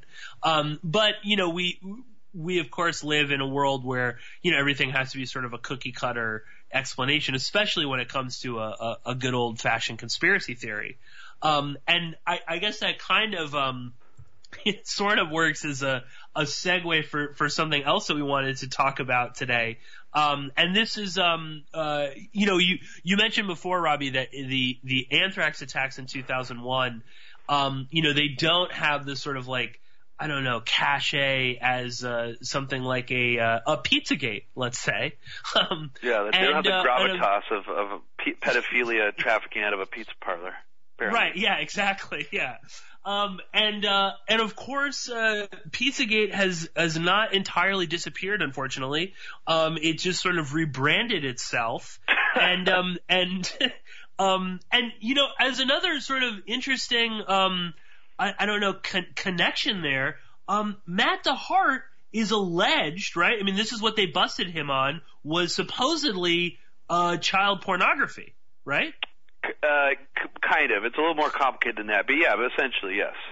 Well, and I only bring that up because it seems highly, I don't know. I mean, again, I've never spoken to Matt DeHart. I don't know that much about. I only sort of know him because you've talked about him before, Robbie. Yeah. But, you know, you go after the CIA, you know, you have some association with, like, Anonymous and WikiLeaks, and then suddenly you're busted for indecent images of underage boys. I mean, that sounds like classic sort of setup. And you might know this better than I, Robbie, but I mean, wasn't, like, DeHart also, like, drugged at one point and, like, taken to a hospital, and he has, like, no recollection of what happened?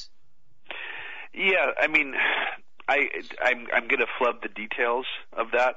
But yeah, he was. And his parents have been, I mean, part of the reason why his story is even still circulating and still, like, talked about is because his parents were savvy enough, you know, I mean, and passionate enough about the welfare of their son that they keep talking to the press. They try to get the press to talk about this.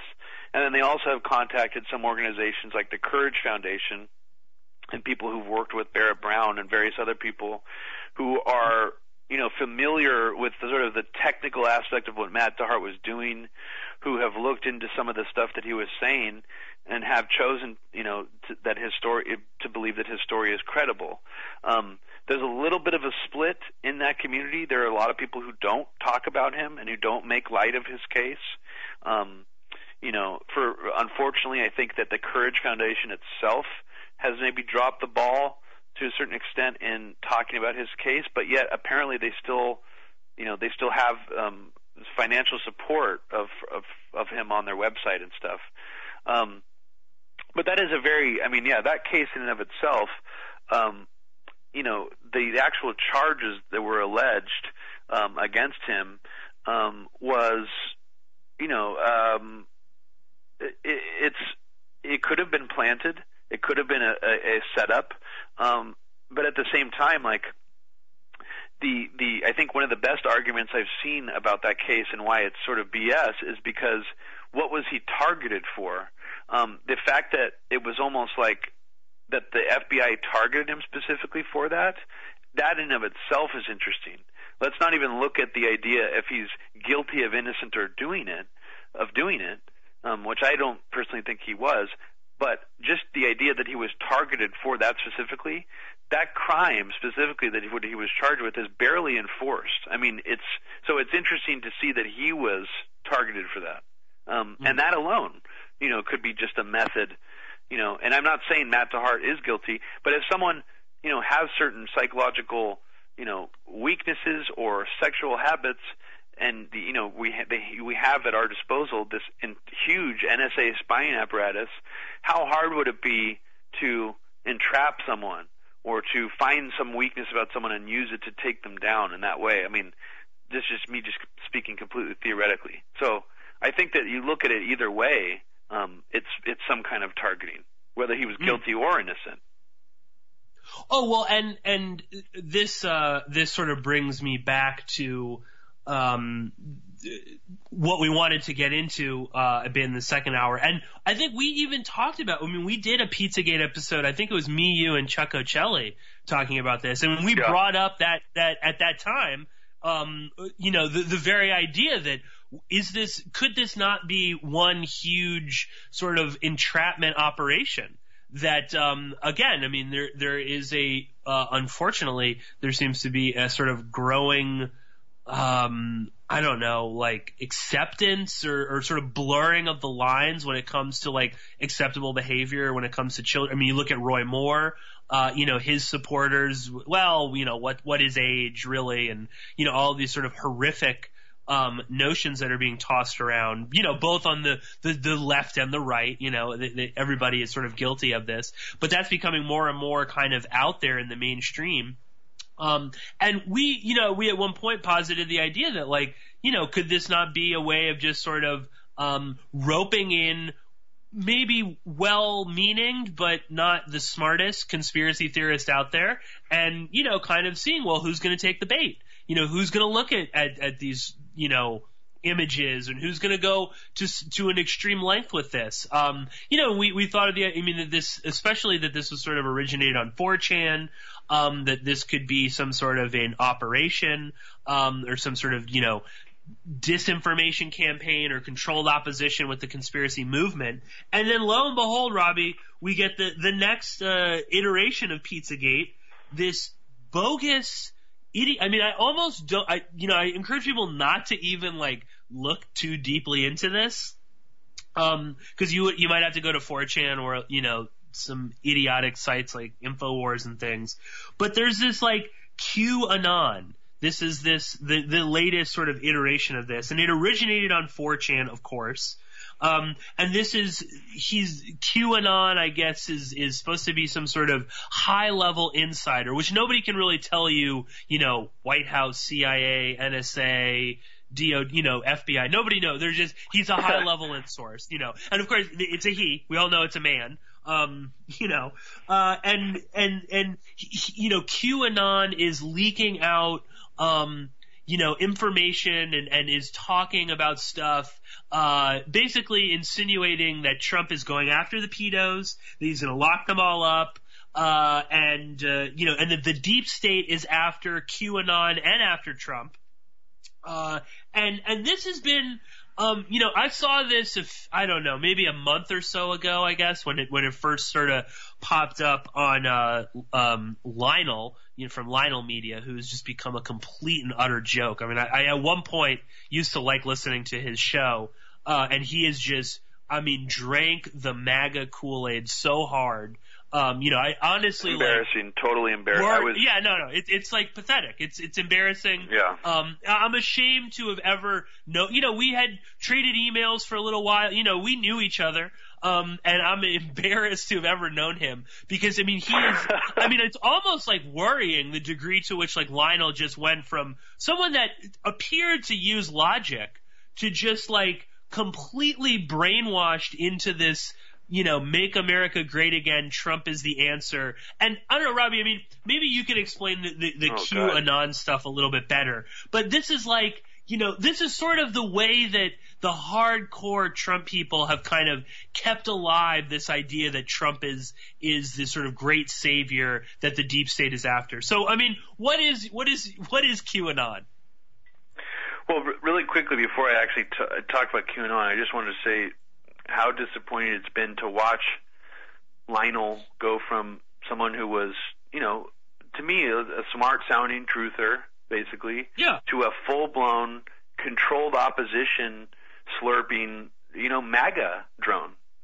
It's absolutely shocking, but I also think it's sort of an illustration of the danger of how powerful this, what I would describe as blatant, controlled opposition narratives, the danger of how much they're catching fire and how much they can influence people in the truther movement. That's to me extremely worrying to see people who traditionally always thought that the U.S. government couldn't be trusted and, didn't trust billionaires, even militia people who were, more truther leaning, who were part of Alex Jones's sort of cult, patriot movement cult, to have them now trusting the president of the United States and now thinking that the deep state is versus Trump, a billionaire who's filled his cabinet with oligarchs, is absolutely shameful, embarrassing, and just also extremely dangerous. Like the fact that more people who are in those movements who are paranoid of government aren't seeing that shift as something truly dangerous and controlled opposition is actually shocking to me. That they all have their guard down that much. But just in general, just one view into this, and it goes sort of exactly in line with what I just said about sort of the militia movement letting their guard down, is QAnon, this 4chan, 8chan poster who claims he's a deep state insider, his whole narrative is now basically that, and this is something he's been Pied Pipering people down this road for months, as you've been saying. He's basically been connecting Pizzagate to all this other stuff, saying that Russiagate is retaliation for the movements Trump's been making to round up all the pedos. So basically all this heat that's been coming down on Trump is because Trump has this ultimate plan to arrest Clinton, to round up all the pedos, including John Podesta and all the Pizzagate conspirators, and to throw them all into Guantanamo Bay. Yes. So this is actually part of the narrative, is that they're all going to Gitmo, apparently, according to QAnon, and hundreds of thousands of these people who are buying into this QAnon narrative. And then additionally, that when Trump goes to arrest John Podesta and throw him into Gitmo, guess what's going to happen? The Soros-controlled riots are going to burst all around the country to try to stop Podesta's arrest. And then when that happens, Trump will need to implement martial law in order to save the country. So to me, this is one of the most interesting mental gymnastics conspiracy narratives I've ever seen in my life, because it's basically convincing hundreds of thousands of patriot movement, like right-wing militia people, that Trump's martial law is going to be good. And that's like, whoa, like that is, I've never seen it get this far. I mean, that is like a full horseshoe effect, whatever you want to call it, like going completely to the polar opposite. So now to act, and then I didn't even take this QAnon thing very seriously. I thought it was just some kind of obscure Pizzagate morsel floating around there in 4chan world, convincing some certain controlled opposition-led morons that it was real. But apparently Alex Jones and Roger Stone are reinforcing it as well, and have actually gone out on their, on InfoWars and said that he is about to send the pedos to Guantanamo Bay. And and then I was like, wow, that's really scary. And then I actually read the martial law thing from QAnon. I was like, wow, that's even crazy. That's crazier. That's scarier. But then I saw some other bizarre stuff, like today, or actually it was last night. I went on the Drudge Report, thinking, okay, Drudge Report, he doesn't talk about Pizzagate. He knows sort of where the line is drawn when he's when he's sort of stoking the flames of this stuff. He doesn't even post like that much racist stuff anymore, which is interesting because he was the one who popularized the knockout game and all a lot of that stuff. So, anyways, on Drudge Report, there was a center page. The top headline was Trump receives huge applause at this college football game he went to or something. So I clicked on the video, and it was from a Twitter account. So I went to the guy's Twitter feed just out of curiosity because the tweet for some reason had almost barely any retweets, like 10 retweets, but yet it was running as the front page link on Drudge Report. So I kind of felt physically sick once I clicked on the guy's Twitter feed, and every other goddamn tweet the guy was tweeting was about QAnon. And I was like, oh my God, Drudge is dog whistling people to look at QAnon, 100%. That's what he's doing. I mean, there was just no other reason to post to such an obscure Twitter account like that. And I was just like, this is really, really bad, what's going on. I mean, so I don't know if you want to say your opinion on it. Robbie, I'll jump in right here and say that, when Trump, he retweeted from that Twitter account MAGA Pill. And that was referencing some bogus poll or something, oh, Trump is the most popular president ever. And all MAGA Pill does is write about QAnon. So, then you almost wonder, I sort of have trouble believing that Trump is that sort of wired into operations. You know what I mean?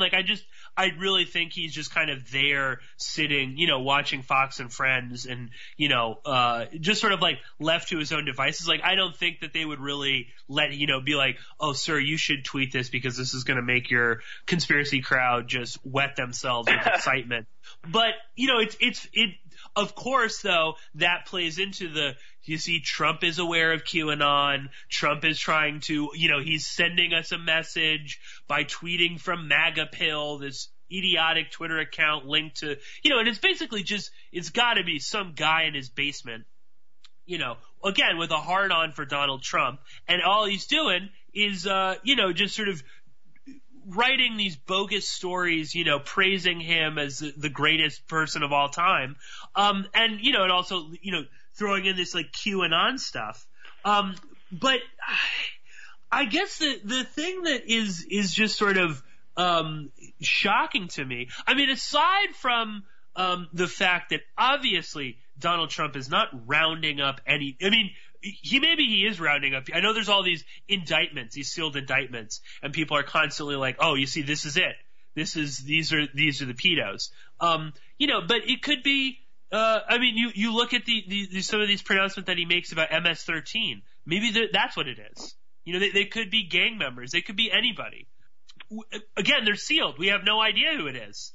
But, just as another aside, all of these people that keep talking about the QAnon stuff, and then I want to get into more what might actually be at play here, they all just ignore Donald Trump's connections to Jeffrey Epstein. And, so this guy is rounding up pedophiles while our current Secretary of Labor is the guy that gave Jeffrey Epstein a sweetheart deal and cut him this amazing deal. Okay? This is our Secretary of Labor. And I have not read the article yet. J.P. Satili, he sent it to me earlier today, but I am going to read it. But Wayne Madsen and Andrew Krieg, and I like Andrew Krieg, and I do sort of like Wayne Madsen now that he's he's sort of just sort of gone after Trump, and I like Wayne Madsen, but this isn't an endorsement because sometimes I think he says silly stuff. But when it comes to these sorts of things, I generally trust them. But they have a new article that they just wrote on the Justice Integrity Project, which is Andrew Krieg's website and organization.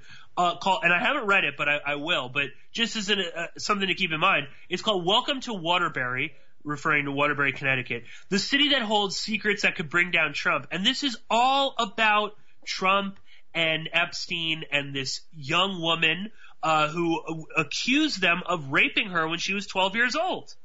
Yeah. Okay, so I mean, you know, I trust Wayne Madsen when he says, you know, he had some sort of insider that came to him. When it comes to those things, Wayne Madsen generally is telling the truth.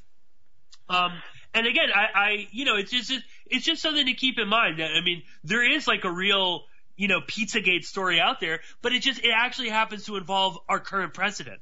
But, Robbie, that kind of aside, the thing that just sort of gets me with this QAnon stuff, and this has gotten even into crazy. I don't know if you saw this, you know, there were these like reports, from QAnon and others, you know, of his ilk, talking about the Marines, you know, surrounded, CIA headquarters in Langley, and they were rounding up pedos there. I did not see that. Wow. Yeah. Okay. Well, I mean, of course, because it never actually happened.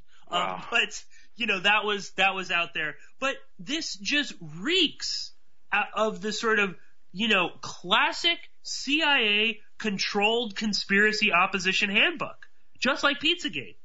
You know, I mean, it originates on 4chan where nobody knows who these people are. Yeah. You know, it's obviously, if QAnon is real, you know, of all the places he goes, it's 4chan.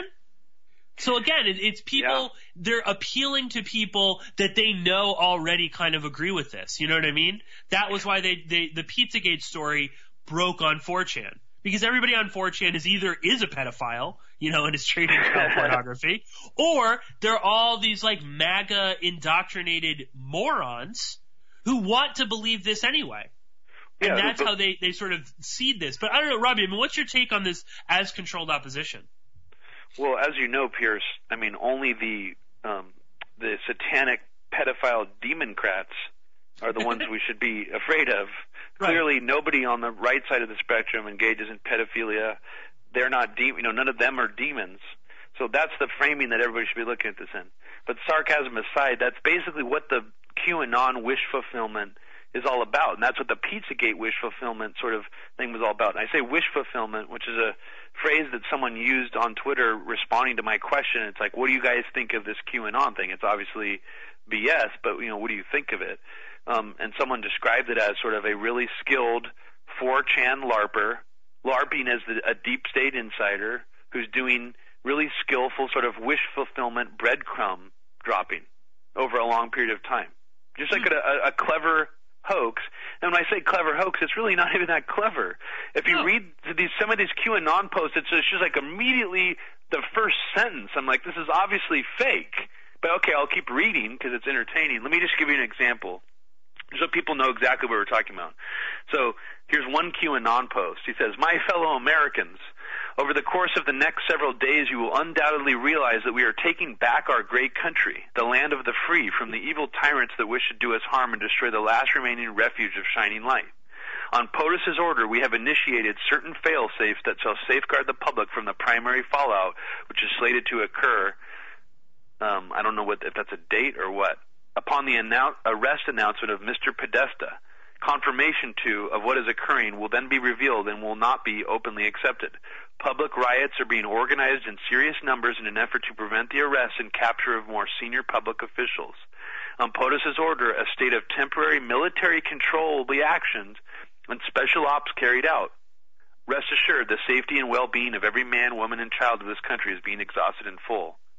However, the atmosphere within the country will unfortunately be divided, as so many have fallen for the corrupt and evil narrative that has long been broadcast. We will be initiating the emergency broadcast system during this time in an effort to provide a direct message, avoiding the fake news to all citizens." So that's just a taste, and I've just read you a verbatim and QAnon quote. That's just a taste of what this is that's leading people into believing that there is about to be some kind of serious upheaval where Trump is the hero against the deep state villains who are all basically demon-crat, pedophile, you know, deep Soros. State insiders like Obama and John Brennan and Hillary.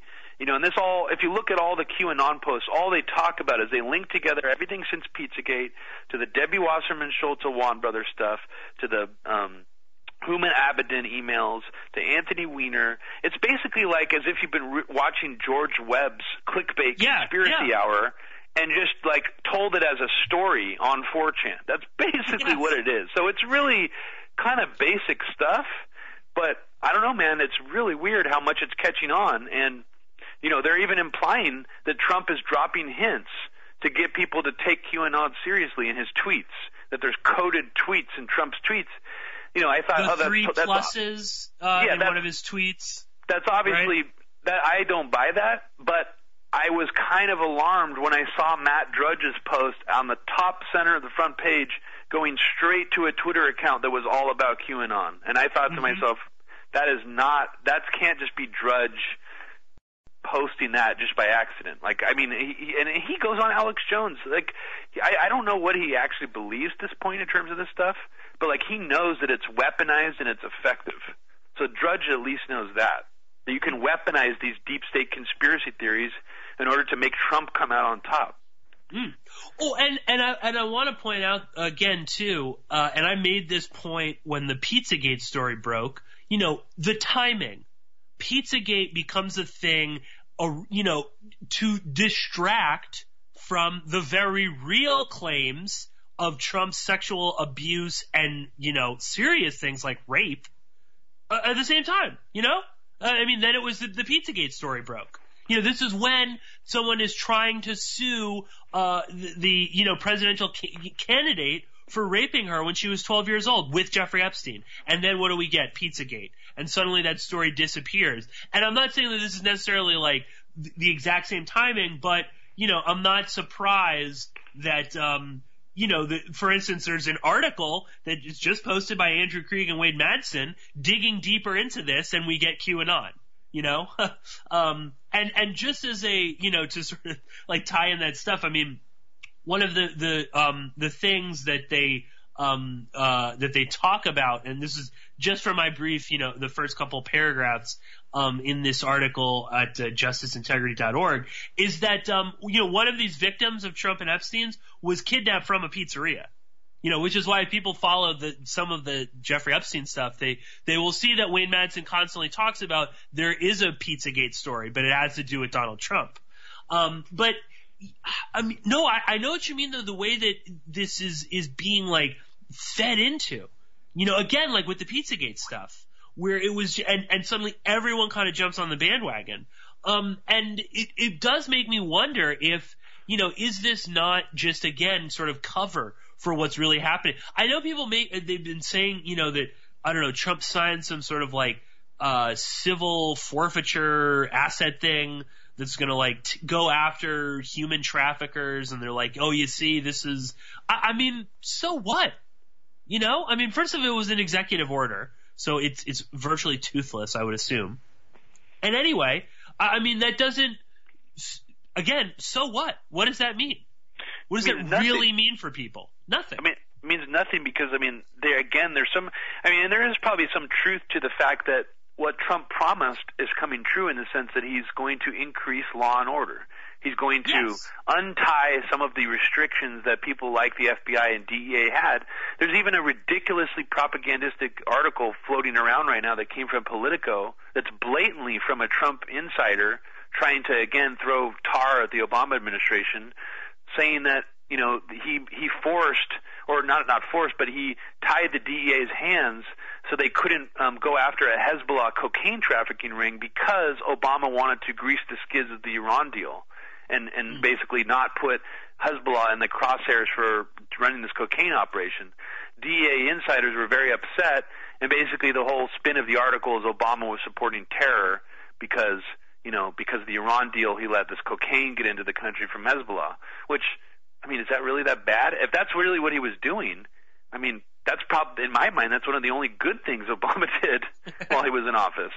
I mean, I mean, there's plenty of people, and somebody raised this a funny point about this. Fox News is making such a huge deal about that it's like, well, what percentage of Fox News hosts have done cocaine and enjoy cocaine? Probably a pretty high percent. You know, so for them to act outraged. Oliver North still has a show on Fox News. Oh yeah, Mr. Yeah, Iran-Contra in charge. So, yeah. So it just really goes to show that there are these, you know, these narratives, you know, coming out that are basically just coming from Trump insiders that are designed to, you know, make it seem as if. You know, and it may, you know, maybe there's some truth to that story, but I guess the reason I bring that up is because, again, just because Trump is maybe going harder after prostitution rings and sex trafficking does not equate to Trump as busting the pedo rings. If you look at all these stats that these morons keep talking about, and I say morons, I mean people who are just, you know, complete partisan tools at this point, who thinks that Trump is amazing and, you know, is great still, and don't question anything he does. They believe that Trump is actually disrupting all these pedo networks, and they're using just pretty bottom, you know, middle of the road sex trafficking busting stats to do right. It. Sex trafficking is not the same as pedophilia, people. I mean, yeah, in some instances, underage women are trafficked to this country for prostitution. You know, there is underage prostitution, but there is actually a different word you use other than pedophilia for, like, having sex with, you know, late teens girls who are technically not of age. I mean, even just if you want to get semantic, it's like the fact that they're even conflating all of that with some kind of bust-up of pedophile rings just shows how childlike it is. It's, like, not even based in any real reality. And even if Trump was somehow busting pedophiles, or his Justice Department was, at a slightly higher rate, that still doesn't really mean anything. It doesn't. So it's like the whole fantasy is based on this idea that these elite pedos are about to go down, including Eric Schmidt. QAnon claims that Eric Schmidt resigned on the date he did because he's getting prepared for the pedogate roundup. It's like, are you kidding me? So what is Trump doing then? He's just getting all the lower level pedophiles now as sort of a prelude to arresting all the elite pedophiles? Like, why did he wait so long to do that? It just, none of it adds up. So basically, what will happen if he doesn't arrest any of these elite pedos? Are they just going to move the goalpost to another plank of, like, the conspiracy narrative? I mean, will they start thinking Trump himself is part of pedogate if he's protecting these elite pedos? Because there's a lot of promises being made right now that just seem ridiculously, cartoonishly unrealistic. So I don't even know how his own supporters or the QAnon supporters are going to be able to hold on at a certain point. I don't know either, but, you know, I'm shocked that they've stuck around this long to begin with, you know? So I wouldn't be surprised if they can just be convinced of, you know, it's secret, or we have to wait until the next term. You know, because then he'll be a lame duck, so you won't have to worry as much. Who knows? They'll come up. I think they will come up with something to sort of some get out of jail free card for this. But you are right, Robbie. I mean, serious promises are being made to the conspiracy crowd, and you know, if El Presidente doesn't you know, follow through with this, I mean, what does that say about it? As you said, I mean, is he involved? Is this all a hoax? I mean, there's serious, you know, I never thought I would say this, but, like, you know, serious political ramifications, especially considering that, like, you know, again, this group that's supposed to, you know, never trust the government, don't vote. They all voted for Donald Trump. They will vote for him again, you know? Yeah. I mean, I feel like that is what this really kind of boils down to is, you know, whoever QAnon is, who I assume is probably just some – you know, Trump lackey, you know, in the White House or somewhere, who goes on and does these things because, you know, this is a rallying cry to his political base. You know, and everyone kind of knows that they can cash in on, you know, be it Alex Jones or Lionel or any of these other moron clickbait so-called journalists out there. They all know that they can kind of cash in on this, and you know, it makes them seem like they're in the know and they're cutting edge and whatnot, and you know, so they'll all make YouTube videos about this. But it I don't know. I mean, it is like, to what end? And also, I mean, it's just so obviously controlled opposition. I mean, seriously, it's like, what? It's the most blatant version of it I've ever seen. I know. I mean, and it's just like, what have we been doing as a movement, the conspiracy movement, for the past, like, you know, I don't know, 3 or 4 decades? If we can't even realize, you know, when we're being conned, and not in a very clever way either. You know what I mean? This isn't like a really sort of like deep, you know, complicated con game. This is a really simple one. But anyway, we are at the break, at the end of the show. Robbie Martin, thank you so much for joining us. Of course, everyone can go to averyheavyagenda.com to check out all of Robbie's films. You can also go to MediaRoots.org, where him and Abby do weekly podcasts, which I highly encourage. So, Robbie, thank you for joining us. Thank you for listening. Of course, if you want to support me, you can go to patreon.com/Pierce Redmond. But anyway, I will be talking to you all very soon.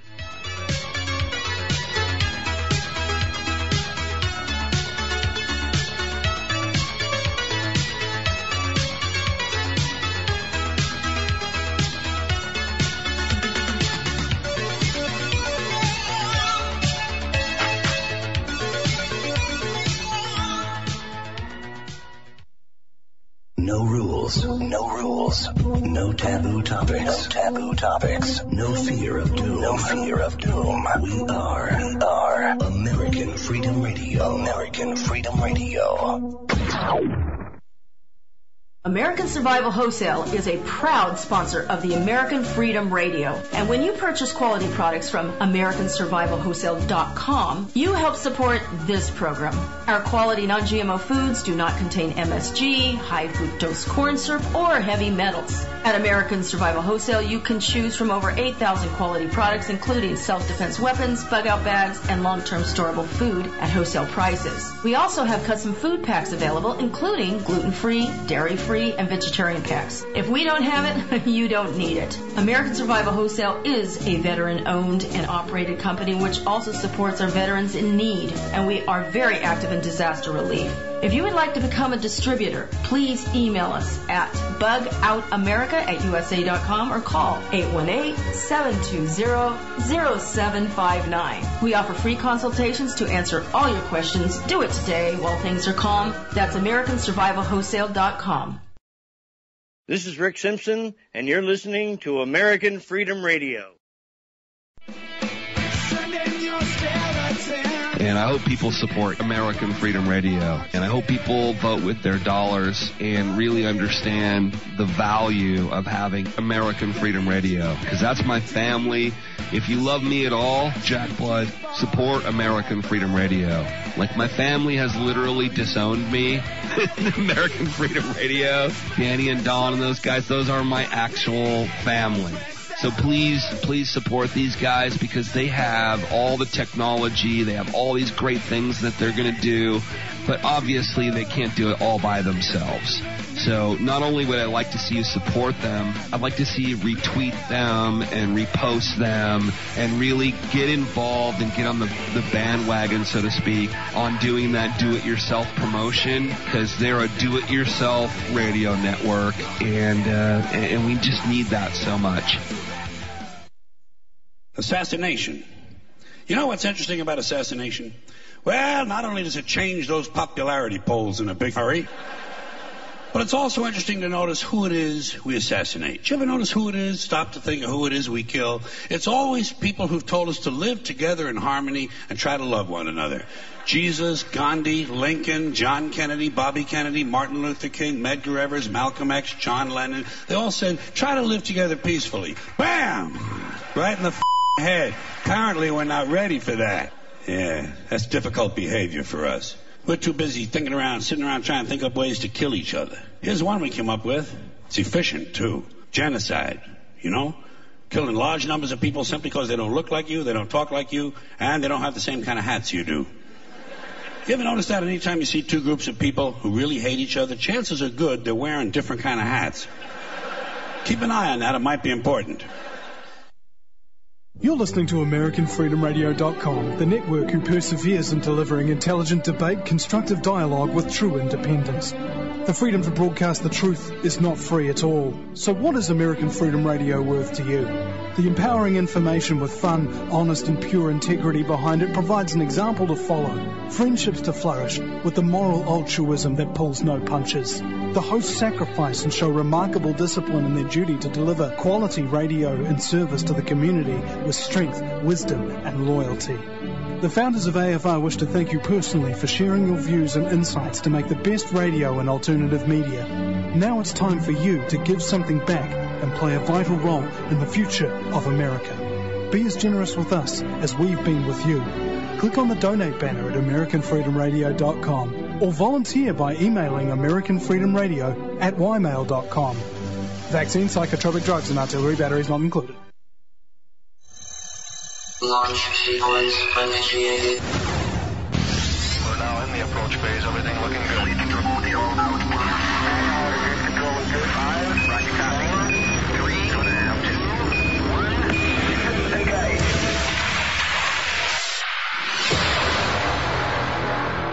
Prepare your mind to experience American Freedom Radio.